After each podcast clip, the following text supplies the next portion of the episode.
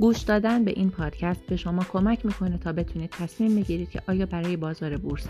و ورود به اون مناسب هستید یا خیر